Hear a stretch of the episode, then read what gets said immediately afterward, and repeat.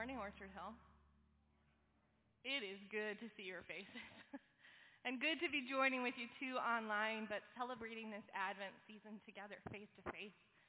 There's something really special about that. So welcome back. This morning, we are continuing in our series, Receive the King, as we journey through Advent together. A series reminding us that when we put our faith in Jesus, our King, we receive those gifts he has for us. Last week, Pastor Kathy talked about the gift of hope. If you didn't get a chance to listen to that message yet, I really want to encourage you to do that as I really think it'll uplift your spirits in this season. And today, we talk about the gift of peace that Jesus offers to all those who would put their faith in him. As I was working on this message this week, a message on peace, You'd think I'd be filled with beautiful warm fuzzies about peace and everything that the Lord was going to do. But this was one of the most stressful messages I've ever put together. I did not feel an abundance of peace. I felt restless, peaceless, and stressful. And so I turned to the Lord. And I prayed, and as I prayed and as I processed, the Lord really put something on my heart. See, as I was forming this message, I had been focusing on all the things that try to rob us of our peace, of anxiety, of war, of broken relationships. As we talked as a staff, as we often do, before we give a message, we look at the word together and then we often share our input. And even in that time as a staff, every single staff member shared a different thing we should talk about that didn't give them peace, that robbed us of our peace. And as I wrestled with that this week of how could we ever cover all of these things that you are dealing with, that I am dealing with, that the world throws at us to take away our peace, God whispered, don't focus on the things that take your peace. Focus on the one thing that unites us and gives us peace, Jesus. So that's what we're talking about today, brothers and sisters. What this peace actually is that we talk about at Advent, that Jesus came to give us, and how we can live in the, into it in the midst of a broken world today. Have you ever lacked peace? Do me a favor, you know, engage. Have you, have you ever lacked peace? Raise your hand if you have lacked peace. Yes. Okay, most people. There's always the few of you. One day, one day we will all raise our hands and respond. But we have all lacked peace at one point or another by definition, brothers and sisters, because we live in a broken and a fallen world that is not right with the Lord. We all know that lack of peace. And this is why we await Advent, because we need that peace. See, at one point in time, we had that peace. It was called shalom, the Hebrew word for peace. It was in the Garden of Eden. We were at peace with God. Man walked face to face with God in the garden, knew him intimately, and was in communion with him daily. Man was at peace with one another. There was no fighting. There were no broken relationships or wars man was at peace with creation. We were in dominion over creation, but we ruled it and did it well. And we were at peace with ourselves. Now, some of us crave that deeply. There was no inner turmoil. There was perfect shalom, peace. And when we say the word shalom, don't think of the word peace as the world uses it. Think of it on a much deeper, more whole, more complete level. This was the life we lived. I mean, can you imagine that? No, right? We, we can't imagine that. We have never known for one moment of our lives because of what happened next. It was good until it wasn't. Until man quit listening to the true and good words of God and they tuned their ears more carefully to the lies of the serpent. They turned their backs on the truth and the goodness of following the Lord. And they pursued the lies of the devil. And when that happened, when that sin was born, our shalom was shattered. Our peace was lost. And as a result, We were pushed out of the garden because the perfect God cannot be in the presence of sinful man. And without God, without his presence, there was no peace. This might be where some of you are today. And if this is where you are today without peace with God, my prayer is that through this message, you can come to understand just what Christ has done for you. But I'm, I'm assuming the people in this room, there are many of you who have come past this. And I want to invite you as we move through this message to not forget where you once were. To not forget that once this is where we all started. None of us were born into peace with God. This is where every single one of our stories began. Outside of the garden, broken and wishing for that peace to be restored. But God in his grace didn't leave us in that state, did he, brothers and sisters? Because before the foundations of the world, the good news tells us that God had a plan to restore that peace. And we're going to read that plan today. So I want to invite you to open your Bibles to the book of the prophet Micah. He's one of the minor prophets towards the back of the Old Testament, one we don't read from very often. If you want to, get out your phones. I really encourage you now that we're in COVID life, I don't know if it's even fair to call it a season anymore, it's so long. But now that COVID is a reality, I want to encourage you to bring your Bibles with you. This morning we're going to be in the book of Micah, starting uh, in chapter 2, starting in verse 5. So, brothers and sisters, hear the word of the Lord from the book that we love about the promised peace that was foretold. But you, Bethlehem Ephrathah, though you are small among the clans of Judah, out of you will come for me one who will be ruler over Israel, whose origins are from old, from ancient times. Therefore, Israel will be abandoned until the time when she who is in labor gives birth, and the rest of his brothers will return to join the Israelites. He will stand and shepherd his flock in the strength of the Lord, in the majesty of the name of the Lord his God, and they will live securely. For then his greatness will reach to the ends of the earth, and he will be their peace. This is the word of the Lord. Thanks be to God.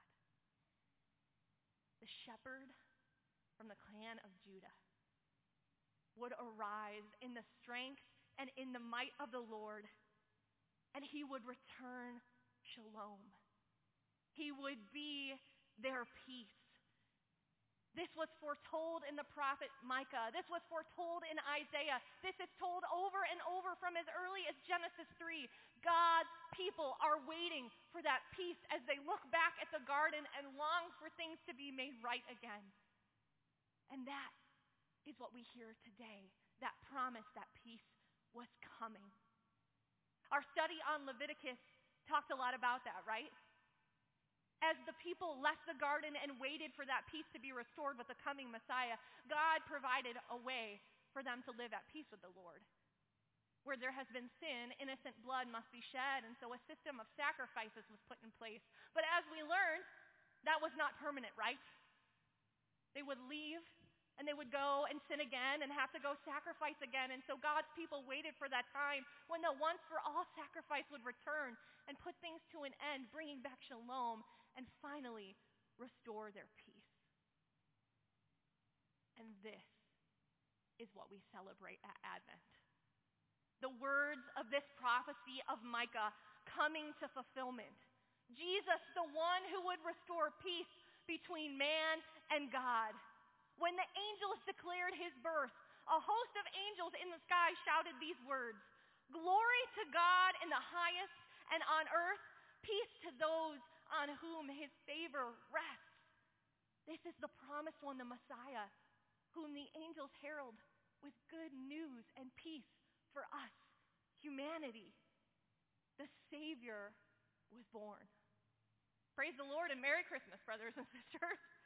This is what we celebrate at Advent, the coming of our peace into the world. The Savior was born, and the Savior grew. At Advent, we don't stop at the birth, but we remember that that man of peace grew, grew into a man of peace, grew into a man who taught peace, and grew into a man who promised peace for all who would follow him.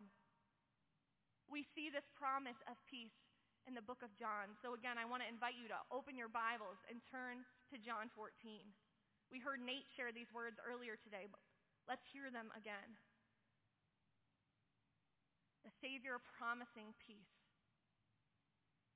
John 14, starting in verse 25. Jesus has been walking with his disciples for three years, and he's about to go to the cross. And these are the words the Messiah who would bring peace leaves with his disciples.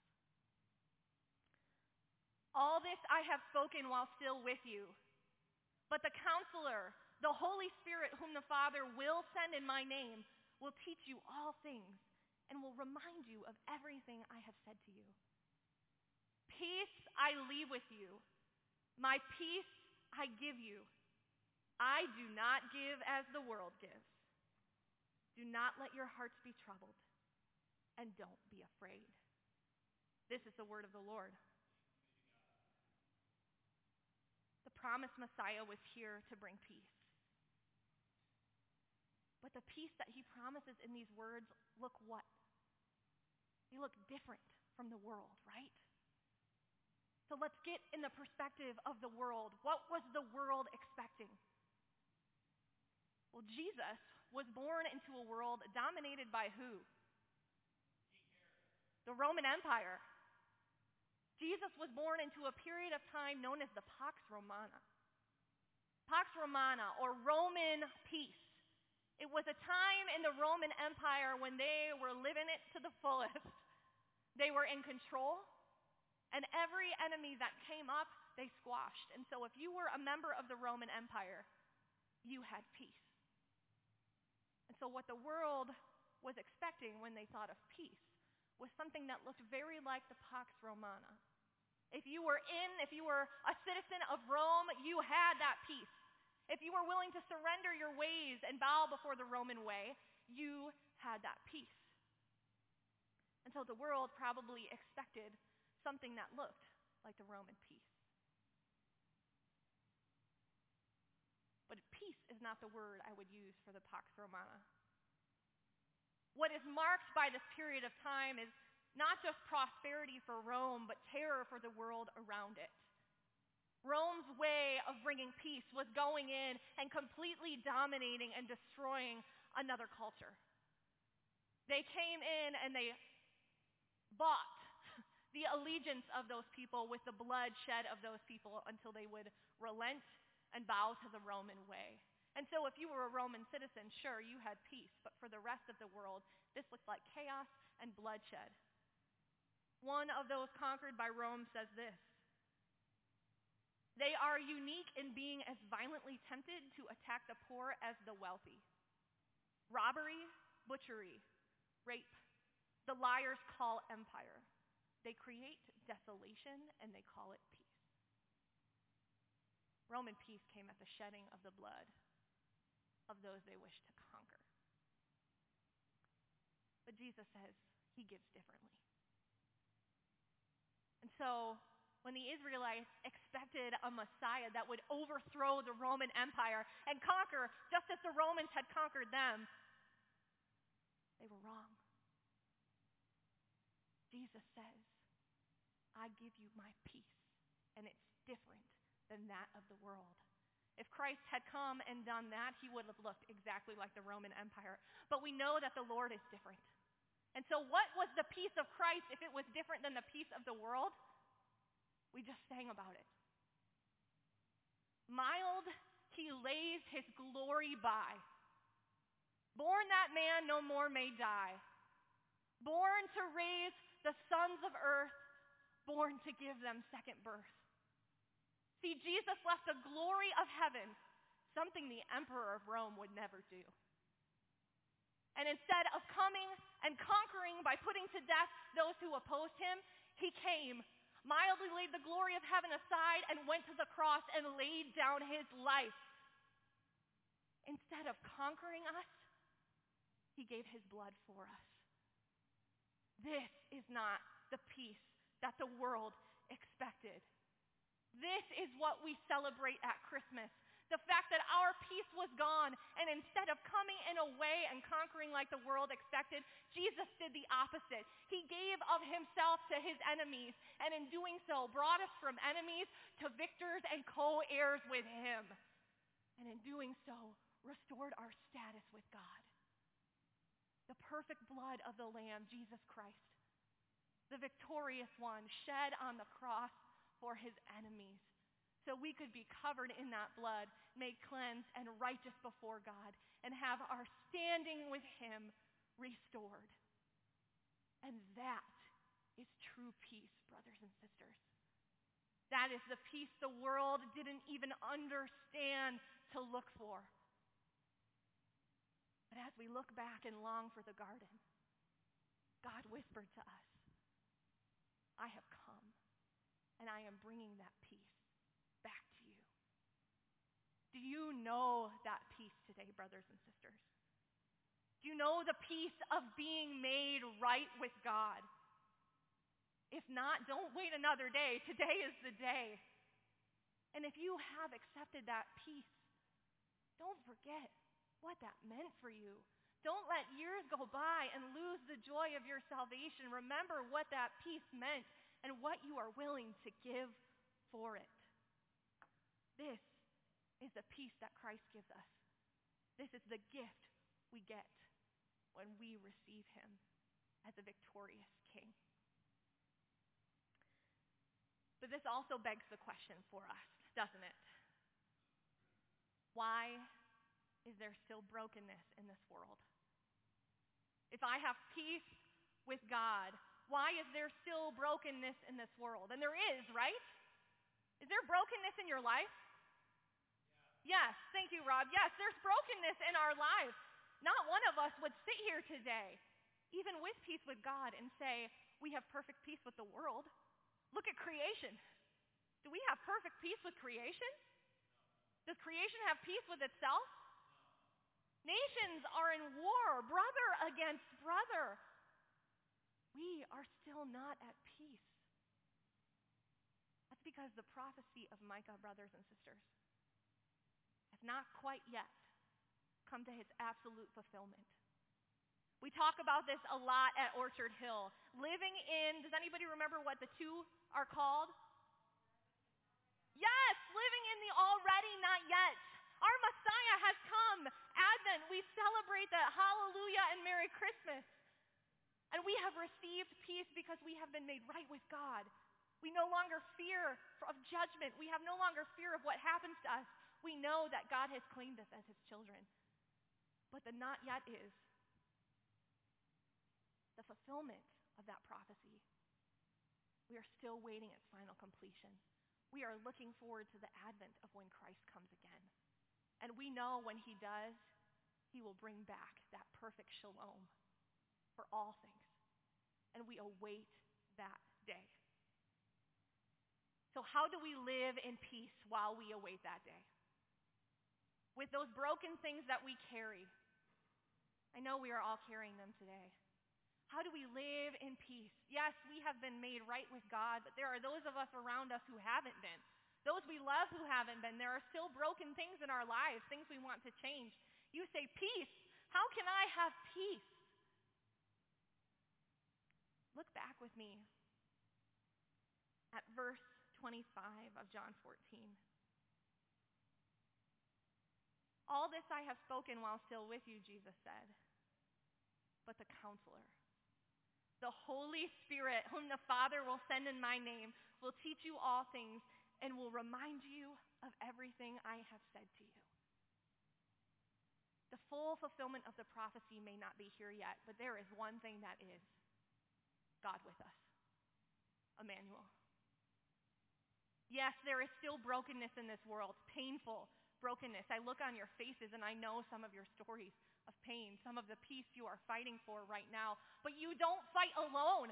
Emmanuel, God with us, means God, Holy, God's Holy Spirit is in those of us who have received him as king. And that is how we can say have peace. Too long, brothers and sisters, we have looked out in the world for peace. As God's people even, we have forgotten And we have looked for things, maybe if I can just get more money, maybe if I just get a better job, maybe if this relationship gets fixed. And yes, those might be healing, but it's only going to come through the power of the Holy Spirit.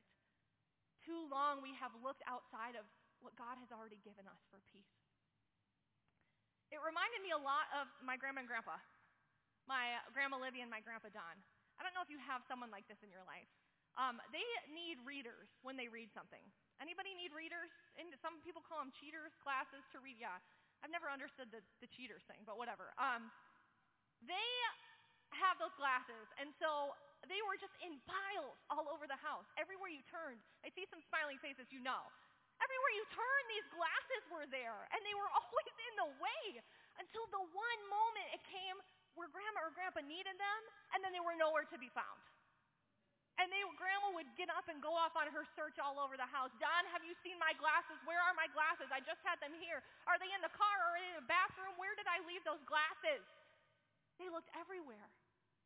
But nine times out of ten, you know where the glasses were, right? They were right here. Or hanging from one of those fancy chains around their neck, right? They tore that house apart. And if you don't know someone like this, it's probably you. You tore the house apart looking for the thousands of glasses you had, and all the time, you had it with you. Peace, peace, where is my peace? If you have received the gift of Jesus as King, you have that peace living inside of you. You have the gift of God's Spirit.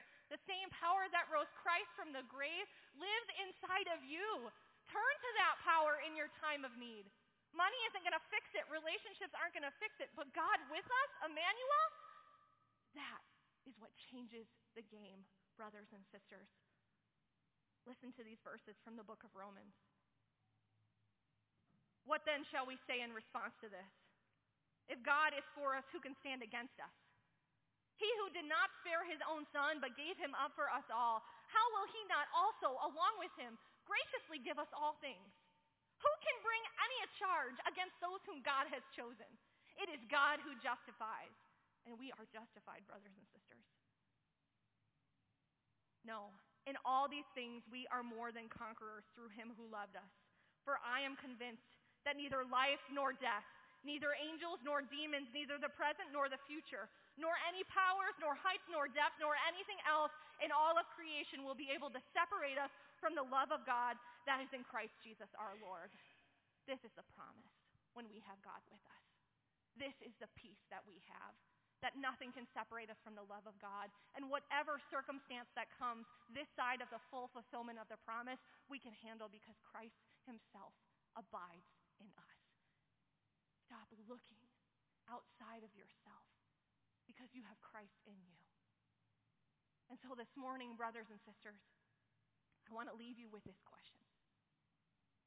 Where are you looking for your peace? Maybe like Adam and Eve, you've tuned, your vo- your, tuned yourself into the voice of the devil a little bit louder than you have to the voice of the Lord, to the voice of the world louder than the voice of Christ. Maybe, like me, as I was preparing this message, you are spending too much time focusing on the things that take peace rather than the only one who can give it. My challenge for you this morning seek Him who is inside of you for your peace. Both peace for today and whatever you face in this world, and peace knowing you have been made right with God. And that is truly all we need and what we celebrate at Advent. Brothers and sisters, in Ephesians 6, we are told in the armor of God put on the shoes fitted with the readiness that comes from the gospel of peace. I don't know what's going to come your way.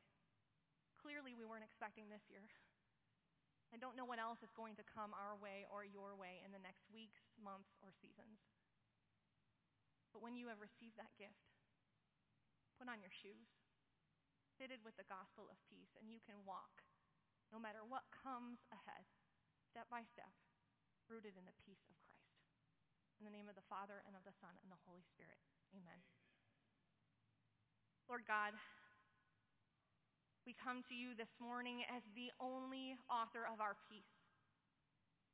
We come to beg you, God, that as we live in this broken world, we would do so remembering that we have no mere spirit inside of us, but the spirit of the risen God.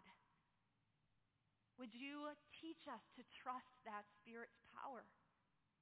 Would you teach us to expect that you will do something? Would you teach us to look for our peace, not outside in the world, but in the spirit that resides within us, the spirit of God?